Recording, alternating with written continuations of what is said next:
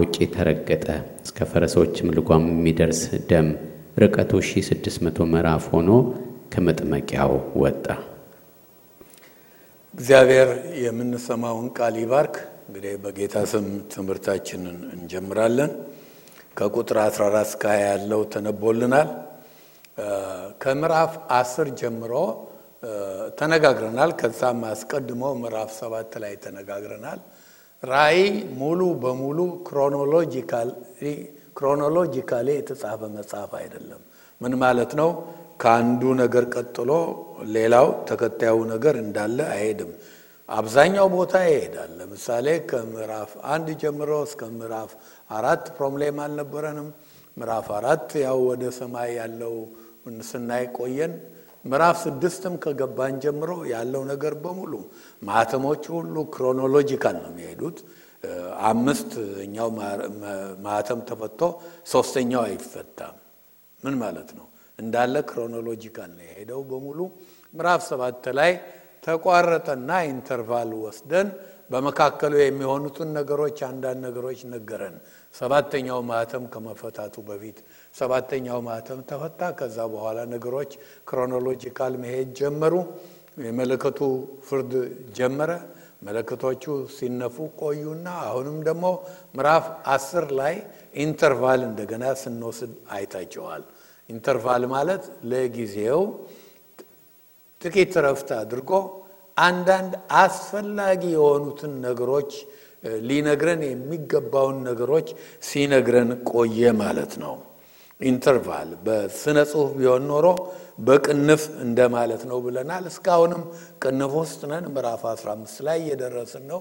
ምዕራፍ 15 እንደውም እንደገና chronological ሊሆን ነገሮች ሁሉ ዝግጅቱን ታያላችሁ። ሰባቱ መላእክት ዝግጅት ሲያደርጉ ነው የምናየው። ምዕራፍ 16 ላይ የመጨረሻውን ፍርድ ማፍሰስ ይጀምራሉ። ከዛ በኋላ ነገሩ እያለቀ ነው የሚሄደው። አንድ interval ይቀራል። አሁንም ቆም አድርጎ ስለ ባቢሎን ውድቀት ምዕራፍ 17 18 ላይ አውርቶልን ጌታ ሲመጣ ያሳየናል። ከዛ ሁሉ ሁሉ ነገር chronological ነው የሚሄደው። ይሄ አስፈላጊ የሆኑትን ነገሮች ሲነግረን ቆይቷል። እስካሁን ባለው ጊዜ ስለ ሁለቱ ምስክሮች፣ ስለ ሐሰተኛው ነቢይ መኖር በዚህ በ interval የሰማነው ነው። በመከራው ጊዜ ዘንዶው ምድር እንደሚወርድ ስለ አንደኛው አውሬ ከባህር የሚወጣው ሁለተኛው አውሬ ከምድር የሚወጣው እንደገና ዘንዶው በአንድ ላይ ስለ እርኩስ ሥላሴ ሶስቱ ዘንዶው እንደገና ሐሰተኛው ክርስቶስ እና ነቢዩ እነኚህ ሥላሴን የሚቆርጁ የውሸት ሥላሴ ወይም እርኩስ ሥላሴ እንደሆኑ አይተናል። ስለ ምልክቱ አይተናል። ስድስት ስድስት ስድስት ልናውቀው የሚገባ ብዙ ዝርዝር ነው ያየ ነው። ቀጥሎም ብዙ ዝርዝር በክሮኖሎጂካል አቀራረብ እንዳፈጻጸማቸው በቅደም ተከተል አልቀረበም። እንዳየ ነው በእነኚህ በኢንተርቫል ላይ የተነገረን። በተጨማሪም ደግሞ አንዳንዶቹ በፕሮፌቲክ aorist tense እንደተጻፉ ነግሬያቸዋለሁኝ። prophetic aorist tense ነገሩ የሚፈጸመው ወደፊት ነው። ነገር ግን ልክ እንደተፈጸመ አይነት አድርጎ ነው የቀረበልን። ለምሳሌ ያህል ምዕራፍ 14 ላይ ከገባንበት ጊዜ ጀምሮ በ aorist tense ነው ያየነው። የሚፈጸመው ወደፊት ነው። በጉ ከመቶ አርባ አራት ሺዎቹ ጋራ በጽዮን ተራራ ላይ ታይቷል። ይሄ ጌታ ሲመጣ መጨረሻ ላይ የሚሆን ነው። ግን እንደተፈጸመ አይነት አሁን እንደታየ አይነት አድርጎ ራእይ ነው አየው እያለ ሶስት ጊዜ ያየውን ራእይ ነው የነገረን ምዕራፍ 14 ላይ እንደገናም ደግሞ ታላቂቱ ባቢሎን ወደቀች ወደቀች እያለ እንደወደቀች በፓስቴንስ ይነግረናል። ነገር ግን ባቢሎን ስትወድቅ ክሮኖሎጂካሊ ማየት የምትፈልጉ ምዕራፍ 17 እና ምዕራፍ 18 ላይ ስንደርስ ነው የምናየው።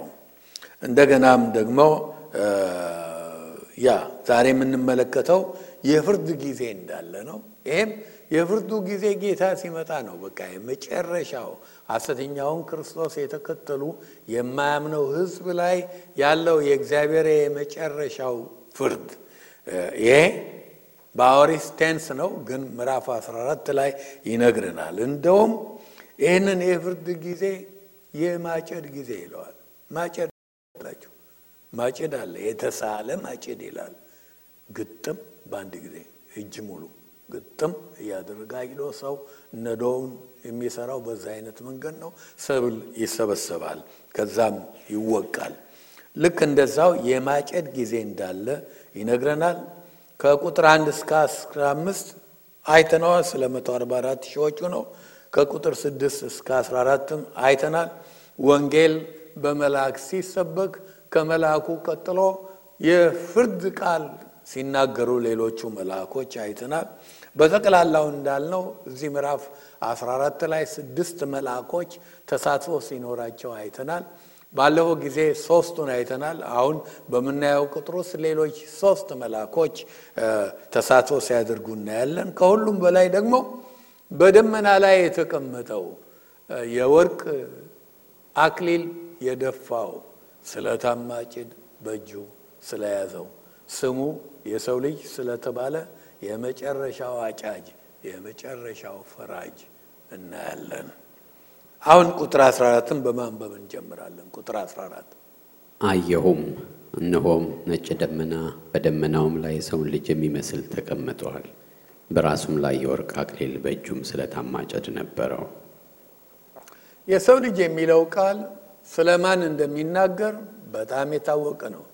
ወንጌልን ያነበበ ሁሉ ያውቀዋል።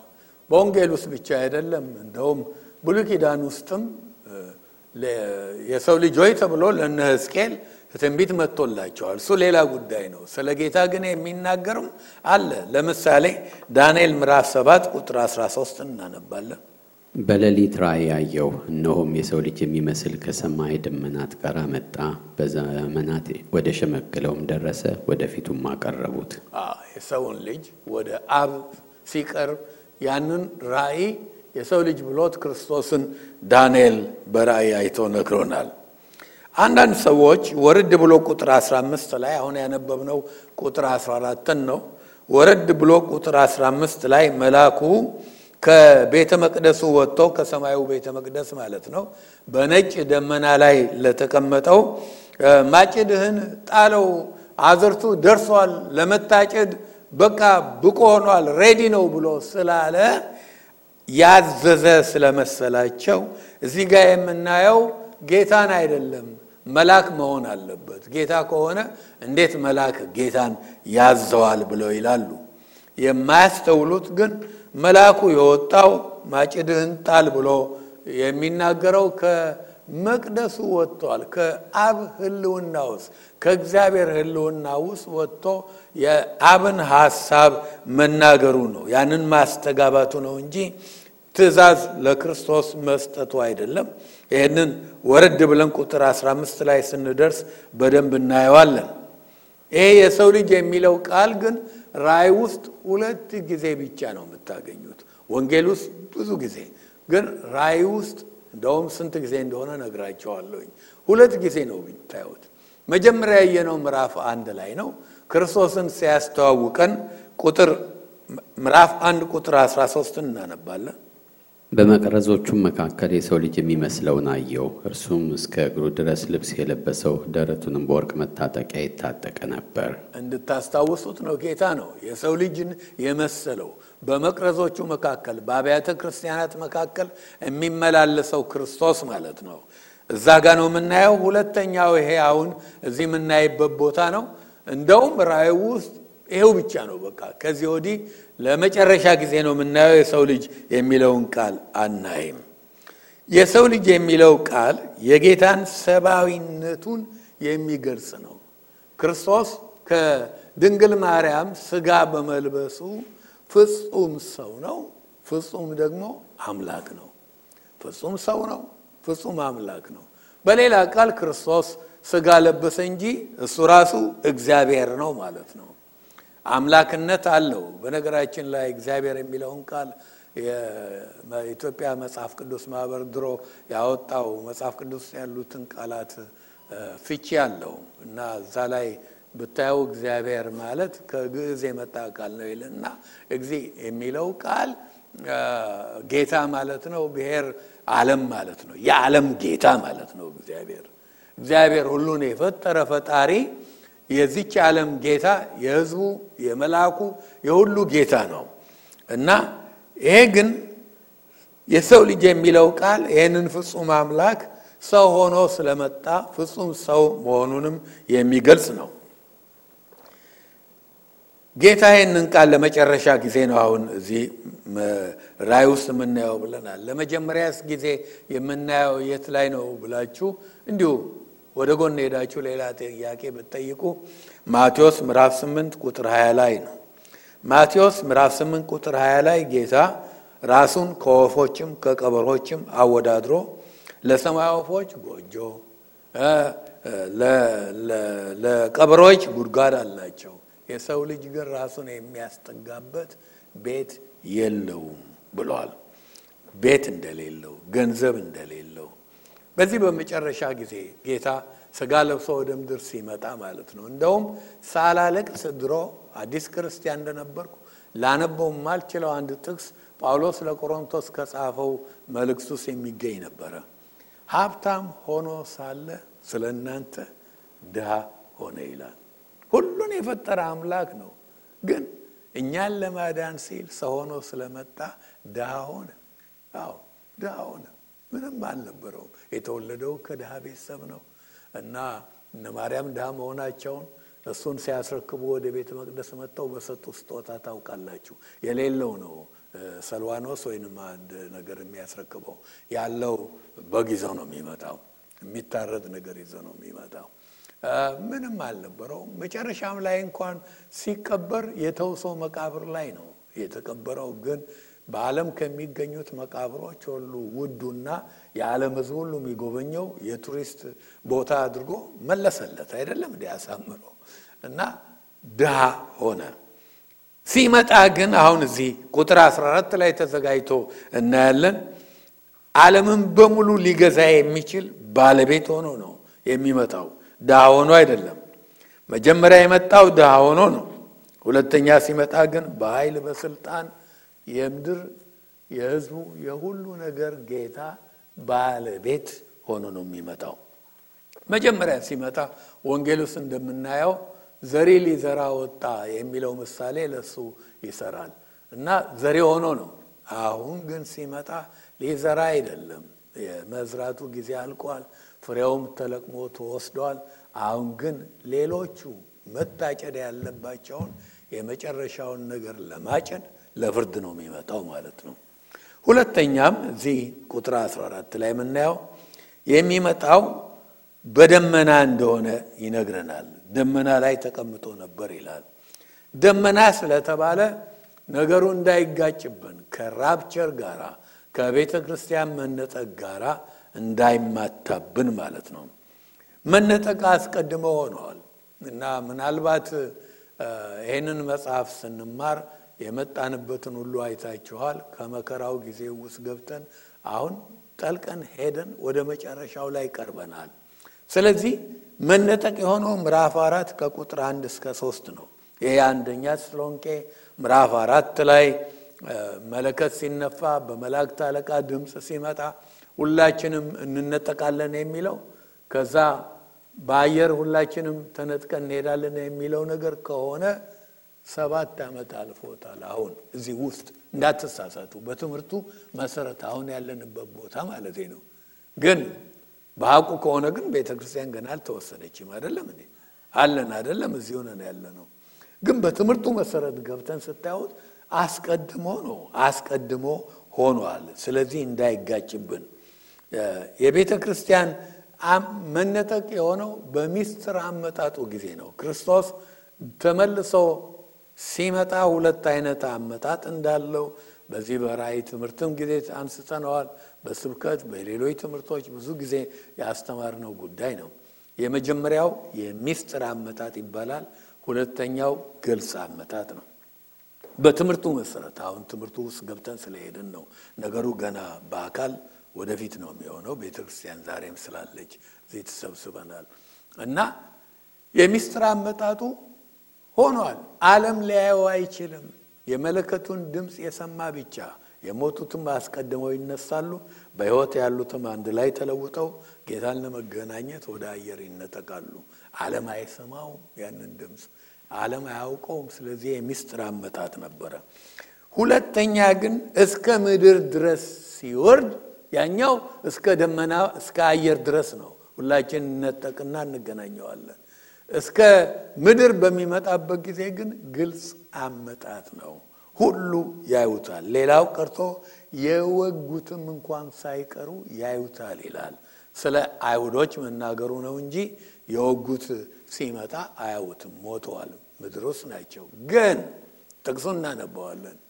የወጉትም ሊያዩት እንደሚችሉ ታውቃላችሁ። የነጭው ዙፋን ጊዜ ያ የወጋው ሰው እኮ ክርስቶስን ዙፋኑ ላይ ቁጭ ብሎ ፍርድ ሲሰጥ የፈረዱበት እነ ጲላጦስ የቀሩት ሁሉ ሁሉም ያዩታል። የወጉትም ግን እዚህ ጋር የወጉት የሚለው ቃል ስለ አይሁዶች መናገሩ ነው እና ምዕራፍ አንድ ቁጥር ሰባትን እናነባለን። የራእይ ማለት ነው። ራእይ ምዕራፍ አንድ ቁጥር ሰባትን እነሆ ከደመና ጋር ይመጣል፣ ዓይንም ሁሉ የወጉትም ያዩታል፣ የምድርም ወገኖች ሁሉ ስለ እርሱ ዋይ ዋይ ይላሉ። አዎን አሜን። እንደገናም ደግሞ ሁለተኛ ተሰሎንቄ ምዕራፍ አንድ ከቁጥር ስድስት ከአስር እናነባለን። ጌታ ኢየሱስ ከሥልጣኑ መላእክት ጋር ከሰማይ በእሳት ነበልባል ሲገለጥ መከራን ሊያሳዩአችሁ መከራን ለሚያሳዩአችሁ መከራን መከራንም ለምትቀበሉ ከእኛ ጋር ረፍትን ብድራት አድርጎ እንዲመልስ በእግዚአብሔር ፊት በእርግጥ ጽድቅ ነውና እግዚአብሔርን የማያውቁትን ለጌታችንም ለኢየሱስ ክርስቶስ ወንጌል የማይታዘዙትን ይበቀላል። በዚያም ቀን በቅዱሳኑ ሊከብር ምስክርነታችንንም አምናችኋልና በሚያምኑት ሁሉ ዘንድ ሊገረም ሲመጣ ከጌታ ፊት ከኃይሉን ክብር ርቀው በዘላለም ጥፋት ይቀጣሉ። አሁን የሚመጣው ይህንን ተግባራዊ ለማድረግ ነው። ግልጽ አመጣት ይሆናል። ለመምጣት አሁን ተዘጋጅቶ በደመና ላይ ቁጭ ብሎ ነው የምናየው። በነጭ ደመና ላይ ይላል። ደመና ለእርሱ ሰረገላው ነው፣ የሚጓዝበት ነው። ስራውን ጨርሶ ከምድር ሲሄድም የሄደው በደመና ነው። የሐዋርያት ሥራ አንድ ቁጥር ዘጠኝ ላይ እናያለን።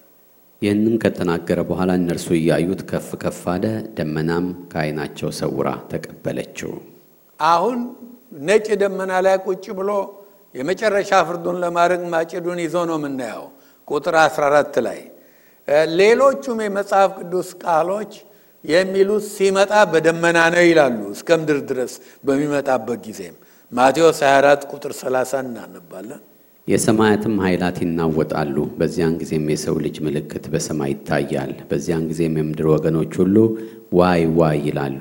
የሰው ልጅንም በኃይልና በብዙ ክብር በሰማይ ደመና ሲመጣ ያዩታል። ዋይ ዋይ እያሉ የሰው ልጅን በክብር በደመና ሲመጣ ያዩታል ይላል። ዋይ ዋይ መጣባቸው አልመጣላቸውም። ለቤተ ክርስቲያን ግን ይመጣላታል። አስቀድመው በትምህርታችን መሰረት አሁን ያለንበት ቦታ ላይ ሆነን ስናየው ከሰባት ዓመት በፊት ወስዷታል። አሁን በደመና እንደሚመጣ እናያለን። ደመና ሲል ነጭ ደመና ላይ ቁጭ ብሎ ተዘጋጅቶ እናየዋለን። ተራ ደመና የምናየው አይነት ደመና እንዳይመስለን። ደመና ሰረገላው ነው ብለናል። የክብሩ ደመናው ነው። የመለኮታዊው ክብር ሼክና ክብሩ ነው። ይሄ ደግሞ መጽሐፍ ቅዱስ ውስጥ ብዙ ቦታ የምናውቀው ነው። የእስራኤልን ልጆች የመራው በበረሃው ይሄው መገኘቱ፣ ይሄው አብሮነቱ፣ ይሄው ክብሩ ነበረ እንጂ ተራ ደመና ማለት ነው። ይሄ ምንም ትርጉም የሌለው ወይንም ደግሞ ምንድን ነው ስሙ ማንነት የሌለው ማለት አይደለም። የሼክና ክብሩ ነው። ዘጸአት 13 ላይ ያየ ነው። ይሄው ደመና ነው። ሙሴ በሲና ተራራ ላይ ሕግ ሲቀበል የታየው ደመና የሼክናው ክብር ነው። ደግሞም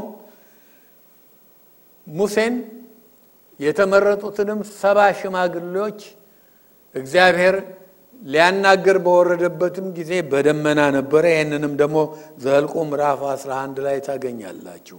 ይሄው ደመና ነው። የሰለሞን መቅደስ ሲመረቅ መቅደሱን የሞላው ይሄው የሼክና ክብር ደመና ነው። አንደኛ ነገሥት ምዕራፍ 8 ከቁጥር 10 እስከ 11 ድረስ ታዩታላችሁ። ማርያምን የጸለላት እንድትጸንስ በሆዷ ውስጥ ፍሬ እንዲፈጠር ያለ ወንድ ፈቃድ ያደረገው መንፈስ ቅዱስ ነው። ይሄ ደመና ነው። ይሄ ክብር ነው የጸለላት። ሳኦልን በደማስቆ ጎዳና ላይ የመታውና ከፈረሱ የጣለው ይሄ የክብር ደመና ሲያንጸባርቅ ነው። ብርሃኑ ነው የመታው። የሐዋርያት ሥራ ምዕራፍ ዘጠኝ ላይ እናየዋለን። ጌታ የፍርድ ቀን ሲመጣ በዚህ የክብር ደመና ላይ ተቀምጦ ማለት ነው። ተራ ደመና ማለት እንዳይመስለን። ቤተ ክርስቲያንም ስትመጣ አብራው በዚህ የክብር ደመና ሆና ነው የምትመጣው ማለት ነው። ጌታ ለመምጣት በፍርዱ ጊዜ ተቀምጦ እናያለን። አራተኛም በራሱ ላይ የወርቅ አክሊል ነበረ፣ በእጁም ስለታም ማጭድ ነበረ ይላል። የወርቅ አክሊል በራሱ ላይ ነበር። የወርቅ ነገር ንጉስነቱን ክርስቶስ ሮያሊቲ እንዳለው ንጉስ መሆኑን የሚያሳይ ነው። ላስታውሳችሁ ወንጌል ውስጥ ያ ጌታ ስጋ ለብሶ ከድንግል ማርያም ተወልዶ በግርግም ተኝቶ ባለበት ጊዜ ለጉብኝት ከመጡት መካከል ትንሽ ከቆየ በኋላ ሰባ ሰገል ነበሩ። የሰጡትን ስጦታ አስታውሱ። ወርቅ፣ ዕጣን፣ ከርቤ ነው ይላል። ከርቤው በመራራ ነገር ውስጥ ማለፉን፣ ሐዘኑን፣ ችግሩን፣ ስቃዩን፣ የመስቀል ሞቱን የሚያሳስብ ነው። ዕጣን ክህነቱን፣ አማላጅነቱን የሚገልጽ ነው። ወርቁ ግን ንጉስነቱን የሚገልጽ ነው። ስለዚህ የወርቅ አክሊል ደፍቶ ነበረ ይላል እና ወርቅ ይህንን ሮያሊቲውን የሚገልጽ ነው ማለት ነው። የሚገርመው ያኔ የመጣ ጊዜ የሾህ አክሊል ጭነውለት ንጉስ ነኝ ብሎ ስላለ ኦ ንጉስ ማሾፍ የሾህ አክሊል ሾህ ጎንጉነው አድርገውለት ነበረ እንዲደማ አድርገው። በዛ ስፍራ ግን አሁን የወርቅ አክሊል አድርገዋል ይላል። ስለዚህ አክሊል ብዙ ጊዜ ራእይን ስንማር ነግሬያቸዋለሁኝ። ሁለት አይነት አክሊሎች መጽሐፍ ቅዱስ እናያለን። የግሪኩ ቃል እዚህ ቦታ ላይ የተጻፈው ይህንን የወርቅ አክሊል የሚለው እስጢፋኖስ ነው። እስጢፋኖስ አክሊል የሚሰጠው ለድል አድራጊዎች እንደሆነ ደጋግሜ ብዙ ጊዜ ነግሬያቸዋለሁኝ። ድል ያደረጉ አሁን ጌታ ሲመጣ ዘንዶውን ድል ሊያደርግ ነው። ሐሰተኛውን ክርስቶስ ሊይዘው ነው። ሐሰተኛውንም ነቢይ ተይዘው ሁለቱም ወደ እሳት ባህር ሊጣሉ ነው። ዘንዶው ለአንድ ሺህ ሊታሰር ነው። ይሄ ሰራዊቱ ሁሉ ከእሱ ጋር የተሰለፈ ሁሉ ሊወቃ፣ ሊታጨድ፣ ሊደፋ ነው። ታዩታላችሁ። አሰቃቂ የሆነ ፍርድ ታያላችሁ። አሁን የማጨዱን ነገሮች ስንመለከት እና ስለዚህ ሲመጣ አሸናፊ ሆኖ ስለሆነ ይህንን እስጢፋኖስ አድርጎ እናየዋለን። ምዕራፍ 19 ላይ ስትሄዱ ግን የግሪኩ ቃል አሁንም ዘውድ ጭኖ እናየዋለን። የግሪኩ ቃል የሚለው ዳያዲማ ነው። ዳያዲማ ዳያደም ማለት ነው። ዳያደም ሮያል ዳያደም ነው የሚያደርገው። የእንቁ የክብር የንጉስነት የማዕረግ ዘውድ ጭኖ ነው የሚመጣው በነጭ ፈረስ ላይ እና እሱን ምዕራፍ 19 ላይ ስንደርስ እናያለን። ለስለታም ማጭድ ይዞ ነበረ። ስለት ሁል ጊዜ ጠንካራነትን ጉርድ እንደሚያደርግ ያለ ገበሬዎች እኔ ብዙ ጊዜ አይቻለሁኝ።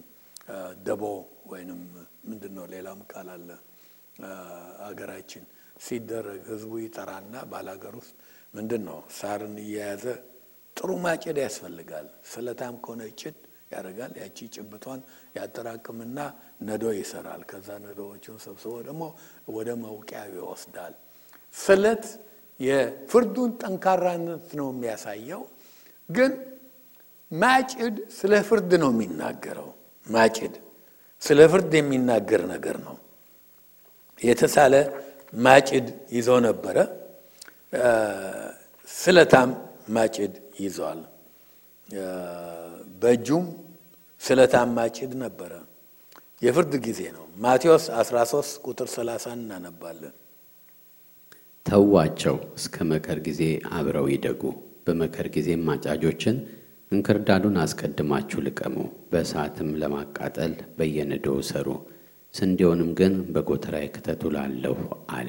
አዎ እና የሚያሳየው ስለ ፍርድ ነው። አጫጆችን ምን እንደሚል የተናገረው ቃል አለ።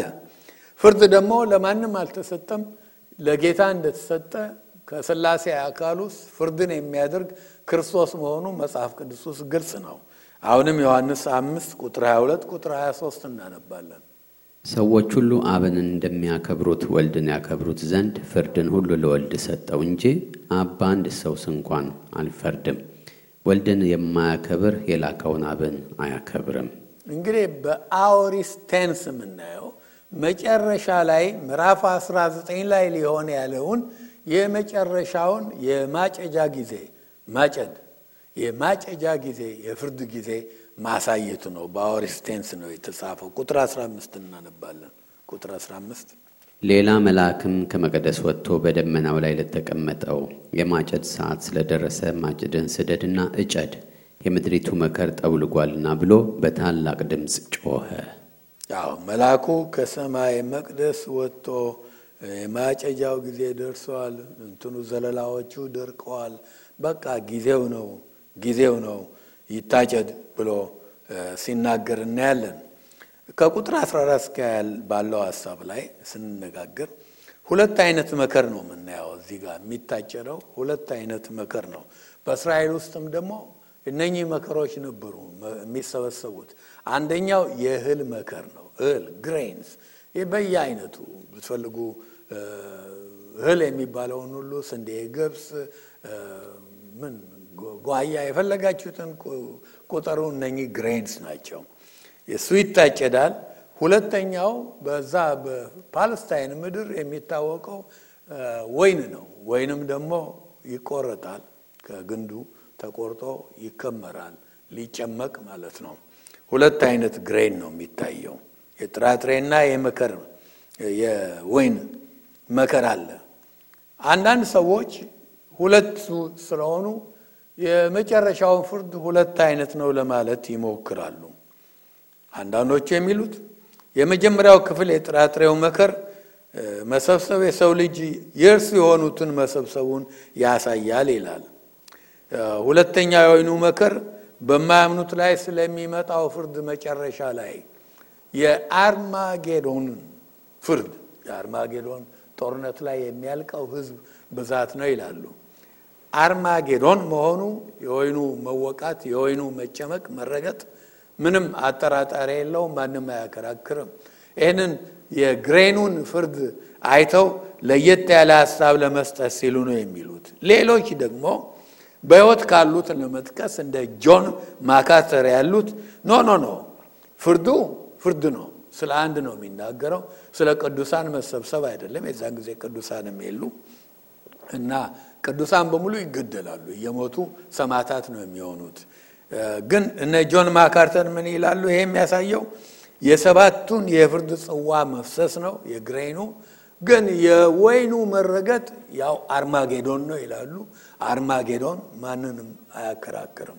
ምዕራፍ 19 ላይ ስንደርስ ፍርዱ ሲፈጸም እናያለን።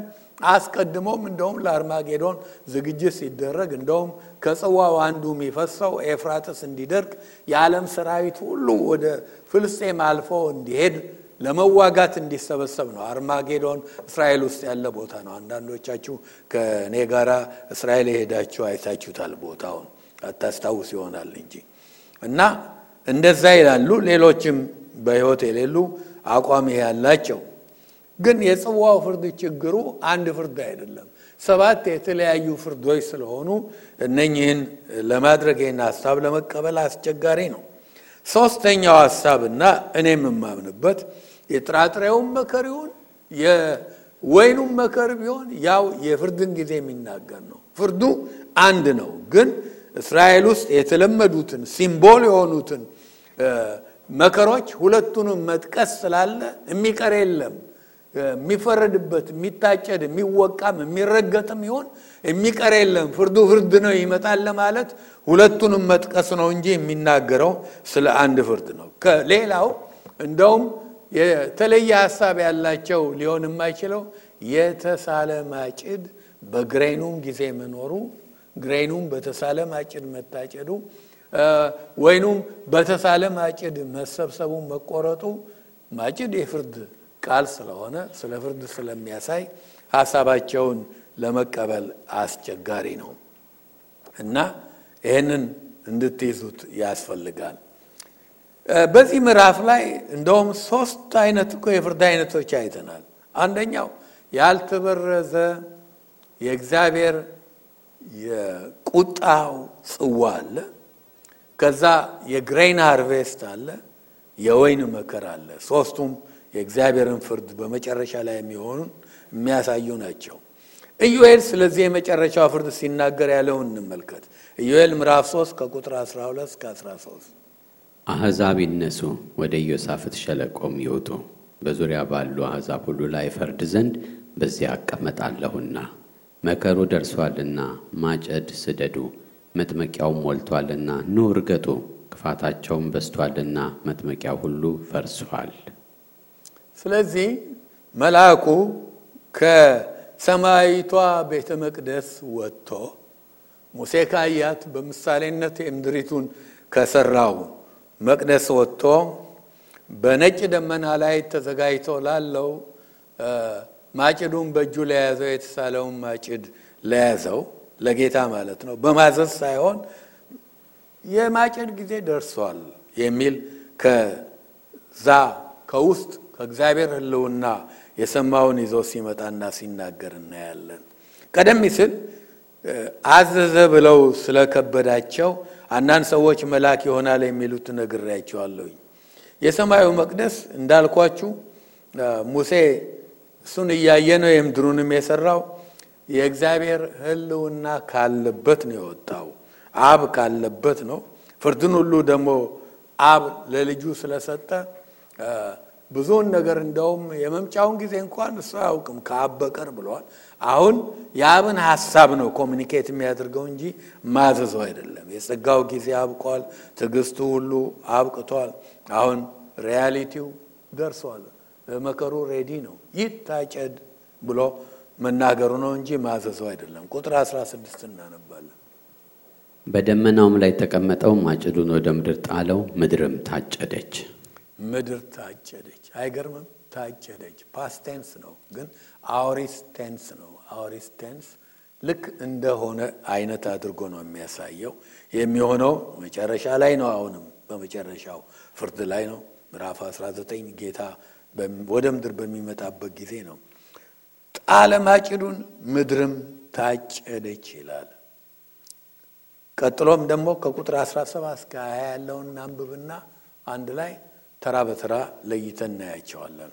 ከ17 እስከ 20 ያለውን ሌላ መልአክም በሰማይ ካለው መቅደስ ወጣ።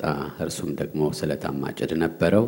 በእሳትም ላይ ስልጣን ያለው ሌላ መልአክ ከመሠዊያው ወጥቶ ስለታም ማጭድ ያለውን ዘለላዎቹ ፈጽመው በስለዋልና ስለታሙን ማጭድን ስደድና በምድር ያለውን የወይን ዛፍ ዘለላዎች ቁረጥ ብሎ በታላቅ ድምፅ ጠራ። መልአኩም ማጭዱን ወደ ምድር ጣለው። በምድርም ካለው ከወይን ዛፍ ቆርጦ ወደ ታላቅ ወደ እግዚአብሔር ቁጣ መጥመቂያ ጣለ። ወይኑም መጥመቂያ ከከተማው ውጭ የተረገጠ እስከ ፈረሶችም ልጓም የሚደርስ ደም ርቀቱ ሺ ስድስት መቶ ምዕራፍ ሆኖ ከመጥመቂያው ወጣ። ቁጥር 17ን መልሰን እናንብበውን ተራ በተራ ሌላ መልአክም በሰማይ ካለው መቅደስ ወጣ። እርሱም ደግሞ ስለታም ማጭድ ነበረው። ስድስት መልአኮች እንዳሉ ተሳታፊነት እንዳላቸው ነግሬያቸዋለሁኝ። አራተኛው መልአክ ያው ለክርስቶስ ሰዓቱ ነው ደርሷል፣ ሪፖርት ነው መታጨድ አለበት፣ አሁን ለመታጨድ ደርሷል ብሎ ተናገረ። አሁን አምስተኛው መልአክ ነው። እሱም ደግሞ ከመቅደሱ ወጥቶ ስለታም ማጭድ በእጁ ነበረው ይላል። ስለታም ማጭድ የፍርዱን ኃይለኛነት ጠንካራነት ነው የሚያሳየው። መጽሐፍ ቅዱስ መላእክት በመጨረሻው ፍርድ አፈጻጸም ላይ ድርሻ እንደሚኖራቸው እኮ ይናገራል። ማቴዎስ 13 ከቁጥር ቁጥር 41 እናነባለን። 13 41 የሰው ልጅ መላእክቱን ይልካል፣ ከመንግሥቱም እንቅፋትን ሁሉ አመፃንም የሚያደርጉትን ይለቅማሉ። ይታጨዳል፣ ያጭዳሉ፣ ይለቅማሉ። የእግዚአብሔር መንግሥት ምድር ላይ መጨረሻ የእግዚአብሔር መንግሥት ለሺህ ዓመት ከመቋቋሙ በፊት ነቅፋን ሁሉ ከምድር ላይ ለቅመው ያወጣሉ። ተሳትፈዋላቸው። ጽዋውንም የሚያፈሱት ሰባቱ መላእክት ናቸው። ምዕራፍ 16 ላይ ስንደርስ ያፈሱት እናያለን። ምዕራፍ 15 ላይ ሰባት ተመርጠው ከቤተ መቅደስ ወጥተው ሲዘጋጁ እናያለን። ቁጥር 18 እናነባለን። በእሳትም ላይ ስልጣን ያለው ሌላ መልአክ ከመሠዊያው ወጥቶ ስለታም ማጭድ ያለውን ዘለላዎቹ ፈጽመው በስለዋልና ስለታሙ ማጭድን ስደድና በምድር ያለውን የወይን ዛፍ ዘለላዎች ቁረጥ ብሎ በታላቅ ድምፅ ጠራ። ሌላ መልአክ ደግሞ አሁን ስድስተኛው ወጣና እሱ ደግሞ ዘለላዎች ሁሉ እንዲቆረጡ ትእዛዝ ሲያደርግ እንመለከታለን። ከየት ወጣ ይላል? ከመሰዊያው ጋር ከዕጣኑ መሰዊያ ማለት ነው። የሰማይቱ መቅደስ ላይ አሁን የናሱን መሰዊያ አታዩም። የናሱ መሰዊያ ይሄ በጎች፣ ሌሎች ሁሉ የሚታረዱበት ማለት ነው። ፋሲጋችን ኢየሱስ ክርስቶስ ታርዶልናል። እርድ አልቋል። የናሱን መሰዊያ አታዩም። አሁን የወጣው ከዕጣኑ መሰዊያ አጠገብ ነው። ከዚህ በፊትም ይሄንን መሰዊያ አይታችሁታል። ምዕራፍ ስድስት ከቁጥር ዘጠኝ እስከ አስራ አንድ ድረስ አምስተኛው ማህተም ሲፈታ የታረዱ ሰዎች ነፍስ እዚህ መሰዊያ አጠገብ ሆነው ሲጮሁ እስከ መቼ ነው አትፈርድልንም እያሉ ሲጮሁ አንብበናል፣ ተምረናል። ምን ተባሉ? ቆዩ እንደናንተ የሚገደሉ ሁሉ ቁጥሩ እስኪሞላ እስኪያልቁ ድረስ ቆዩ፣ ፍርድ አለ ተብለው ነበር። ያየነው ነው።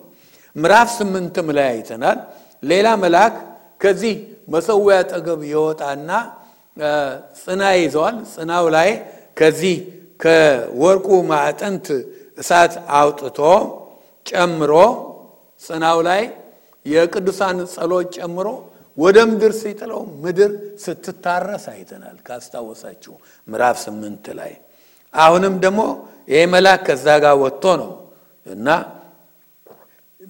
ስለ እሳት ይናገራል። በእሳት ላይ ስልጣን ያለው መልአክ ተብሏል። እሳት የፍርድ ምሳሌ ነው። እሳት ብረትን እንኳን ሳይቀር ያቀልጣል። እሳት የማያቀልጠው ነገር የለም። አገዳን፣ ሳርን፣ እንጨትን ይሄን የመሳሰሉትንማ አመድ ነው የሚያደርገው አይደለም እንዴ?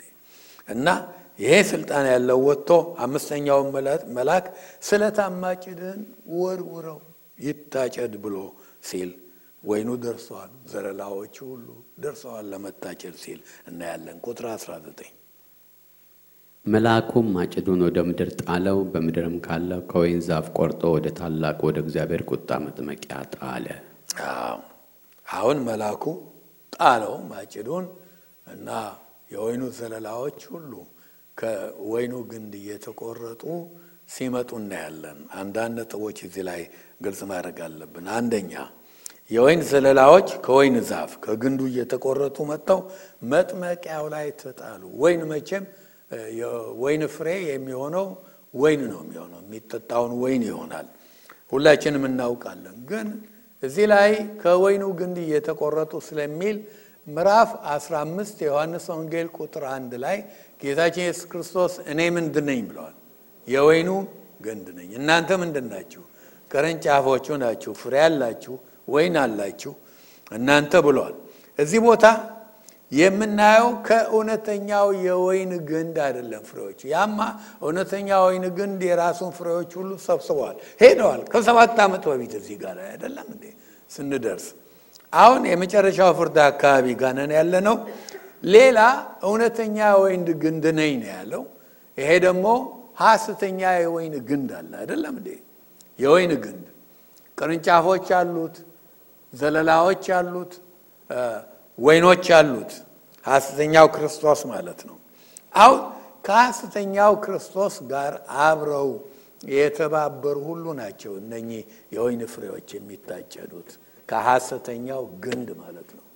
የሐሰተኛ ወይን ናቸው እነኚህ በሙሉ ይሰበሰባሉ። ይቆረጥና ይሰበሰባሉ። የት ይጣላል ብለዋል። ተሰብስቦ መጥቶ መጥመቂያው ላይ ተጣለ ይላል። ሁለተኛ ወይኑ እየተቆረጠ መጥመቂያው ላይ ተጣለ። ላስረዳችሁ። በዛን ጊዜ አሁን ማሽን ነው የሚሰራው። በእስራኤል ምድር ወይን ለመጭመቅ የሚያስፈልጉ ነገሮች ነበሩ። ከድንጋይ የተሰራ ነው። ትልቅ መጥመቂያ አለ። ከፍ ተብሎ ይሰቀላል፣ ይደረጋል። ከፍ ይላል። ከፍ የሚልበት ምክንያት አለው። ያን ጊዜ ሁሉ ነገር የተስተካከለ አይደለም። ከፍ ተብሎ የተጨመቀው እንዲወርድ እንዲወርድ የሚያደርገው ነገር አለ። አንድ በሉ ያኛው መጥመቂያው አለ። ከስር ደግሞ ሌላ ሰፊ ነገር አለ። የመጣው ፈሳሽ ሁሉ የሚፈስበትና የሚቀበል ግን ድንገት የትም ሊፈስ ይችላል አይደለም። ሶስተኛ ነገር አለ ሁለቱን የሚያገናኝ ዛሬ ቢሆን ቧንቧ ግን ያኔ ቧንቧ አይደለም፣ እንደዚህ አክሮዳት አይነት ነገር ድሮ ውሃም ሁሉ እስራኤል ውስጥ ሄዳቸው አይታቸዋል። በዛ ነው የሚወስዱት፣ ከሩቅ ሁሉ የሚያመጡት። እንደዚህ የሆነ ነገር ሰፋ ያለ ነገር ነው። ከላይኛው ወደ ታችኛው አለ። ሶስት ነገር አለው። አሁን የት ተጣለ ነው የሚለው። ወይኑ ሁሉ መጥቶ መጥመቂያው ላይ ተጣለ። ከተጣለ በኋላ ምን ያደርጋሉ? ጎበዞች ይወጡና አይሆፕ ሞጀሌ የላቸው አይሆፕ እግራቸውን ታጥበው ነው የሚያደርጉት። ልነግራችሁ እኮ ነው ወይ እንዴት እንደሚሰራ። እኔ ድሮ ለጥቂት ጊዜ ኡመር ሰመትር ተምሬያለሁኝ። አባቴ ኃይለኛ ትእዛዝ ለምን እንደሆነ detective ሊያደርገኝ ፈልጎ እንደሆነ አላውቅም። ኡመር ሰመትር ግባ፣ አረብኛ ተማር፣ ቁርአንም ምንም ቢሉ ተማር አለኝ እና እስከ አራተኛ ክፍል ተምሬያለሁ ብዬ ከዚህ በፊት ነግሬያቸዋለሁኝ። ወንድሜ ነው ከዛ ነፃነት ያወጣኝ ታላቅ ወንድሜ መጥቶ ለምን ብሎ መድኃኔዓለም ጨመረኝ እና እዛ ባለው ጊዜ ሲሄድ የማየው ነበር። አንድ የወለጋ ዳቦ ቤት የሚባል ነበረ። እናያለን። ለማየት የምንሄድበት ምክንያት ሽልጦ ነው የሚሸጠው፣ ትላልቅ ነው እና እሱን እኔ በሞት አልበላም። ለመሰላችሁ እየሄድኩ የማየው ነገር ነበረ። ሰዎች በእግራቸው ሊጡን ያቦካሉ። አሁንም ወይን እንዴት እንደሚጨመቅ ታውቃላችሁ? በእግሩ ይወጡና ይጨምቁታል። የሰው ክብደት እዛች ወይን ላይ ሲኖር ክራሽድ ነው የምትሆነው፣ አይደለም? ክራሽ ትሆናለች። ያ ሁሉ ክራሽ የሆነ ነገር ተጨምቆ ማውረጃ አለው ብያቸዋል፣ አይደለም? ወደ ሁለተኛው ከታች ወዳለው የሚያደርስ እንደ ቧንቧ የሚያገለግል ነገር አለ። ጭማቂው በዛ ይወጣል። የተጨመቀው ነገር በሙሉ ይጠራቀማል። ያ ተጣርቶ ወይን ይሆናል። እንደዛ ነው። ሶስት ነገሮች አሉት። ይህን በአእምሯችሁ ላይ ያዙ። ወደ ወይኑ መጭመቂያ ላይ ተደረገ ይላል። ተረገጠ እና ክራሽ ሆነ። አሁን የፈሰሰው ወይን ብዛት ስለ አርማጌዶን ጦርነት የሚናገር ነው። ወደፊት እናየዋለን።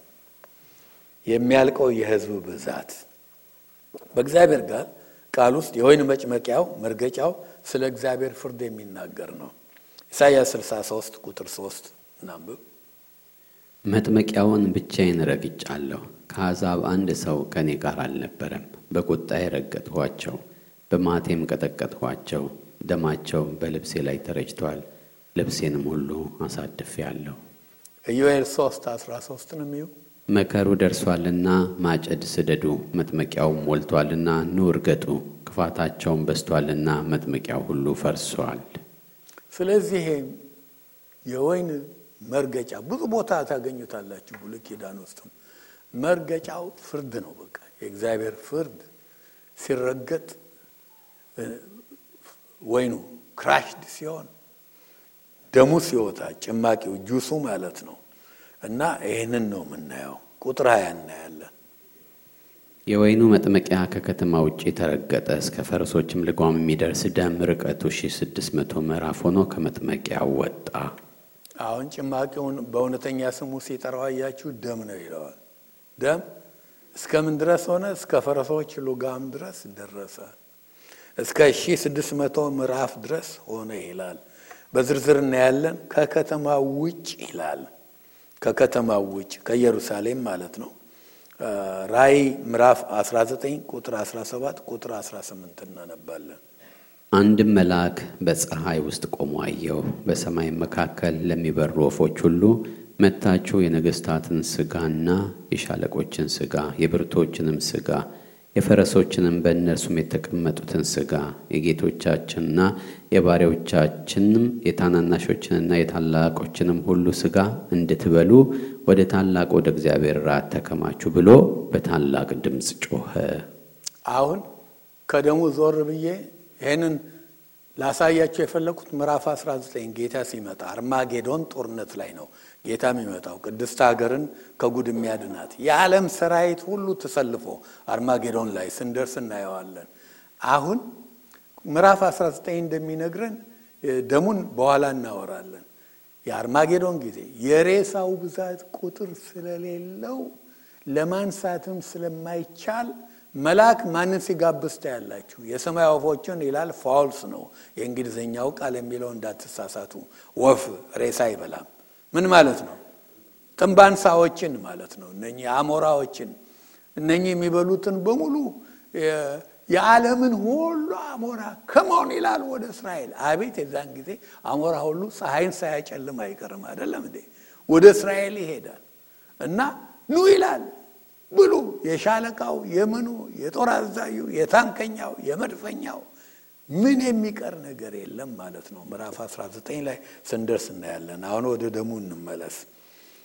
የወይኑ መጥመቂያ ከከተማው ውጭ ነበር ይላል የፍርዱ ቦታ ከኢየሩሳሌም አሁንም ቢሆን ስልሳ ማይልስ ርቆ ነው ያለው። ኢዮሳፍጥ ሸለቆ የሚባል ቦታ ነው። በዕብራይስጥ አርማጌዶን ይባላል። አርማጌዶን ማለት the hills of Megiddo ማለት ነው እና እዛ ላይ ነው የሚሆነው። ስፍራውን አራት አምስት ጊዜ አይቼዋለሁኝ። እንዴት ያለ ሰፊ ነው! ብዙዎቻችሁ ካስታወሳችሁት ለጥ ያለ ሜዳ ነው ኢዮሳፍጥ ሸለቆ ላይ። ከዚህ በፊትም ብዙ ጦርነቶች መጽሐፍ ቅዱስ ውስጥ ያሉ የተካሄዱበት አለ። እነ ሳኦል ልጁም ሁሉ የተገደሉበት እዚሁ አካባቢ ነው። የዓለም ሰራዊት ሁሉ የሚሰበሰብበት ቦታ ነው። ቅድስት ከተማን ለመውረር ናፖሊዮን ይህንን ስፍራ አሳይተውት አይቶት ምን አላሉ? natural የሆነ የጦርነት ቦታ አለ እና በጣም natural የሆነ የተሰጠ ለጦርነት የእልቂቱን አሰቃቂነት ሲነግረን የሰው ደም እስከ ፈረስ ልጓም ደረሰ ይላል። ርቀቱ 1600 ምዕራፍ ነው ይላል። 1600 ምዕራፍ በአሁኑ አነጋገር 200 miles ማለት ነው። ይሄ የጦርነቱን ቦታ ስፋት ያሳያል። እውነቱም ደግሞ ርቀቱ በደንበኛ ይስማማል። ከዳን እስከ ቤርሼባ ማለት ነው። ምን ማለት ነው? ከዳን እስከ ቤርሼባ እስራኤል የምታውቃላችሁ ከ north እስከ ሳውዝ ድረስ ማለት ነው ሙሉን እና ጌታ ሲመጣ ሐሰተኛው ነቢይ ይያዛል፣ ሐሰተኛው ክርስቶስ ይያዛል። ወደ እሳት ዲን ወደ እሳት አስቀድመው የእሳቱን ባህር የሚያሟሹት ሁለቱ ናቸው። ዘንዶው አይደለም።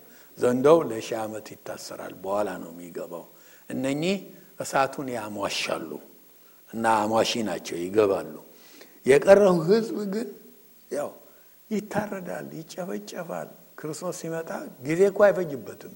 ስለታም ሰይፍ ባፉ አለው እፍ ሲል ሁሉም የሚያልቀው ሕዝብ ብዛት ደሙ። ይሄ ደግሞ እንዴት ይሆናል ብላችሁ የተጋነነ እንዳይመስላችሁ። ሰባ AD ላይ ታይተስ ኢየሩሳሌምን ሲያጠፋ የገደላቸው የህዝቡን ብዛት ስለማይቆጠር ሬሳውን ከምሮ ከምሮ ጆሲፈስ የተባለ በዛ ዘመን የነበረ የአይሁዳዊ ታሪክ ጸሐፊ እንደጻፈው ከሬሳው ክምር ውስጥ የሚወጣው የደም ጎርፍ መጥቶ አንዳንድ ቤቶች ውስጥ ኢየሩሳሌም ውስጥ ገብቶ እሳት አጠፋሉ። የምድጃ እሳት። ያኔ እኮ እሳት እንዳሁኑ እንትን ስቶቭ የለም አይደለም እንዴ? ሁሉም እንደኛ ሀገር ባላገር አይታቸዋል። እሳት ምድር ላይ ነው ያለው እና የደሙ ብዛት እንደ ጎርፍ መጥቶ እሳት እንዳጠፋ ሰባ ኤዲ ላይ እንኳን ጆሲፈስ ተናግረዋል። ይሄኛው እንደውም የበለጠ ነው። የዓለም ሰራዊት ሁሉ ነው ወደ ጦርነቱ የሚመጣው። በኋላ ስንደርስበት እንነጋገራለን። ይሄ የቁጣ ቀን ነው፣ የፍርድ ቀን ነው። በጣም አሰቃቂ ነው። ከዚህ በኋላ የምናየው ምዕራፍ 15 ላይ ጽዋውን ለማፍሰስ ዝግጅት ሲሆን ነው። በቃ ዝግጅት ያደርጋሉ። ዝግጅት ያደረጉት አስራ ስድስተኛው ምዕራፍ ላይ ማፍሰስ ይጀምራሉ። ስለ ባቢሎን ስለዛች ሀርለት የሚላት ሐሰተኛዋ ሴት ከዝሙቷ ወይን ጠጅ ዓለምን ሁሉ ያከሰረች ፍርድ ይነግረንና እዚህ ቦታ ላይ ነው የምንመጣው። እዚህ ፍርድ ቦታ ነው። እንደውም ምዕራፍ 16 ላይ ከጽዋዎቹ አንዱ የኤፍራጥስ ወንዝ እንዲደርቅ የዓለም ሰራዊት ከምስራቅ እነ ቻይና ነውን ሁሉ እንዲመጡ ማለት ነው። ወንዙ ሁሉ ሲደርቅ እናያለን። ዝግጅቱን ምዕራፍ 15ን አነብላችሁና ጨረስን። ምዕራፍ 15ን ዛሬ ማየት አንችልም። የሚቀጥለው ሳምንት እናያለን። ቁጥር ስምንት ብቻ ነው ያለው። ስምንት ቁጥር ነው ያለው። ከዛ እንደውም ምዕራፍ አስራ ስድስትንም የሚቀጥለው ሳምንት ልንጀምር እንችላለን። ሁላችንም ቆመን ላንብብላችሁ። ዝግጅት በቃ የመጨረሻው አሁን ሌላም ታላቅ ድንቅ ምልክት በሰማይ አየሁ። የእግዚአብሔር ቁጣ በእነርሱ ስለሚፈጸም ኋለኛዎቹ ሰባት መቅሰፍቶች የያዙ ሰባት መለከት መላእክት ታዩ። በእሳትም የተቀላቀለውን የብርጭቆ ባህር የሚመስለውን አየው። በአውሬውና በምስሉም በስሙም ቁጥር ላይ ድል ነስተው የነበሩት የእግዚአብሔርን በገና ይዘው የሞቱት ሰማዕታት ማለት ነው። ብርጭቆ በብርጭቆ ባህር ላይ ሲቆሙ አየው። ዘመሩ መዝሙሩ ሁሉን የምትገዛ ጌታ አምላክ ሆይ ስራህ ታላቅና ድንቅ ነው። የአሕዛብ ንጉሥ ሆይ መንገድህ ጽድቅና እውነተኛ ነው። ጌታ ሆይ የማይፈራህና ስምህን የማያከብር ማን ነው? አንተ ብቻ ቅዱስ ነህ። የጽድቅም ስራ ስለተገለጠ አሕዛብ ሁሉ ይመጣሉ፣ በፊትም ይሰግዳሉ እያሉ የእግዚአብሔርን ባሪያ የሙሴን ቅኔና የበጉን ቅኔ ይዘምራሉ። አደባልቀው የበጉን ቅኔና ሙሴ ሕዝቡን አወጣ። በበጉ ደም ሕዝቡን አወጣ ከባርነት። ይሄ ደግሞ በጉ በደሙ ሕዝቡን አገባ አይደለም ወደ ቤቱ። እነኝህን የሁለቱን መዝሙር ይዘምራሉ። ከዚያ በኋላ አየው የምስክርም ድንኳን መቅደስ ከሰማይ ተከፈተ። ሰባቱንም መቅሰፍት የያዙ ሰባት መላእክት ከመቅደስ ወጡ። ከተልባ እግርም የተሰራ ጥሩ የጌጥ ልብስ ለበሱ። ደረታቸውን በወርቅ መታጠቂያ ታጠቁ። ከአራቱም እንስሶች አንዱ ከአራቱም እንስሶች አንዱ ኪሩቤል ማለት ነው። አንዱ ከዘላለም እስከ ዘላለም ድረስ የሚኖር የእግዚአብሔር ቁጣ የሞላባቸውን ሰባት የወርቅ ጽዋዎች ለሰባቱ መላእክት ሰጣቸው። ከእግዚአብሔርም ክብርና ከኃይሉ ጢስ በመቅደሱ ሞላበት። የሰባቱ መላእክት ሰባቱ መቅሰፍት እስኪፈጸም ድረስ እንኳ ወደ መቅደሱ ይገባ ዘንድ ማንም አልቻለም። ይገባ ዘንድ መቅደሱ ይገባ ዘንድ አልቻለም ይላል። ከዛ ቁጥር 17 ምዕራፍ 17 ስትሄዱ አንዱ ማፍሰስ ይጀምራል። አንብቤላችሁ እንጨርሰው። አንዱን ብቻ ሰባቱን መላእክት ሄዳችሁ የእግዚአብሔርን ቁጣ ጽዋዎች በምድር ውስጥ አፍስሶ የሚል ታላቅ ድምፅ ከመቅደሱ ሰማሁ። ፊተኛውም ሄዶ number one ማለት ነው ጽዋውን በምድር ውስጥ አፈሰሰ። የአውሬውን ምልክት ባለባቸው ለምስሉም በሚሰግዱ ሰዎች ክፉኛ የሚነዘንዝ ቁስል ሆነባቸው ይላል። በጣም በጣም ከዛም ሁለተኛው እያለ ይሄዳል። የፍርዱ ጊዜ ወደ መጨረሻው መሄዳችን ነው። አንገቶቻችን ዝቅ አድርገን እንጸለያለን። እግዚአብሔር ሆይ ከዚህ ቁጣ ስለታደግከን በክርስቶስ ስለዋጀህን ወንዶች ልጆችህና ሴቶች ልጆችህ ስላረክን